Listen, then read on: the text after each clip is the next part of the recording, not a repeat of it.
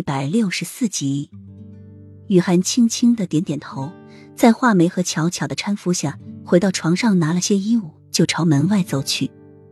巧巧和画眉看着雨涵离去的背影，满是悲怜。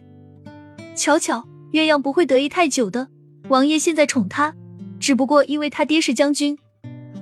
两人看着雨涵瘦弱却陡峭的背影，画眉分析着眼下的情势说。她是兵部侍郎的女儿，对于这些他是能看得清楚的。那这么说，王爷娶我们回来，只不过是为了巩固他的势力？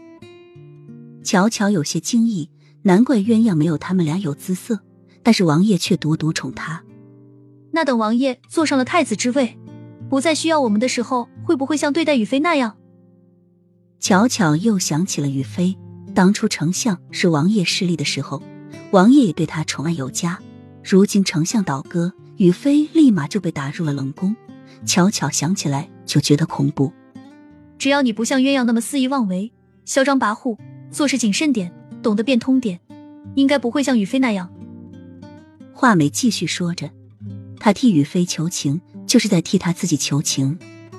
王爷是一个重权力的人，对于女人，他根本就不会将母妃留下来的耳环送给一个不爱的女人。”他今日看到那对耳环，就足以证明一切。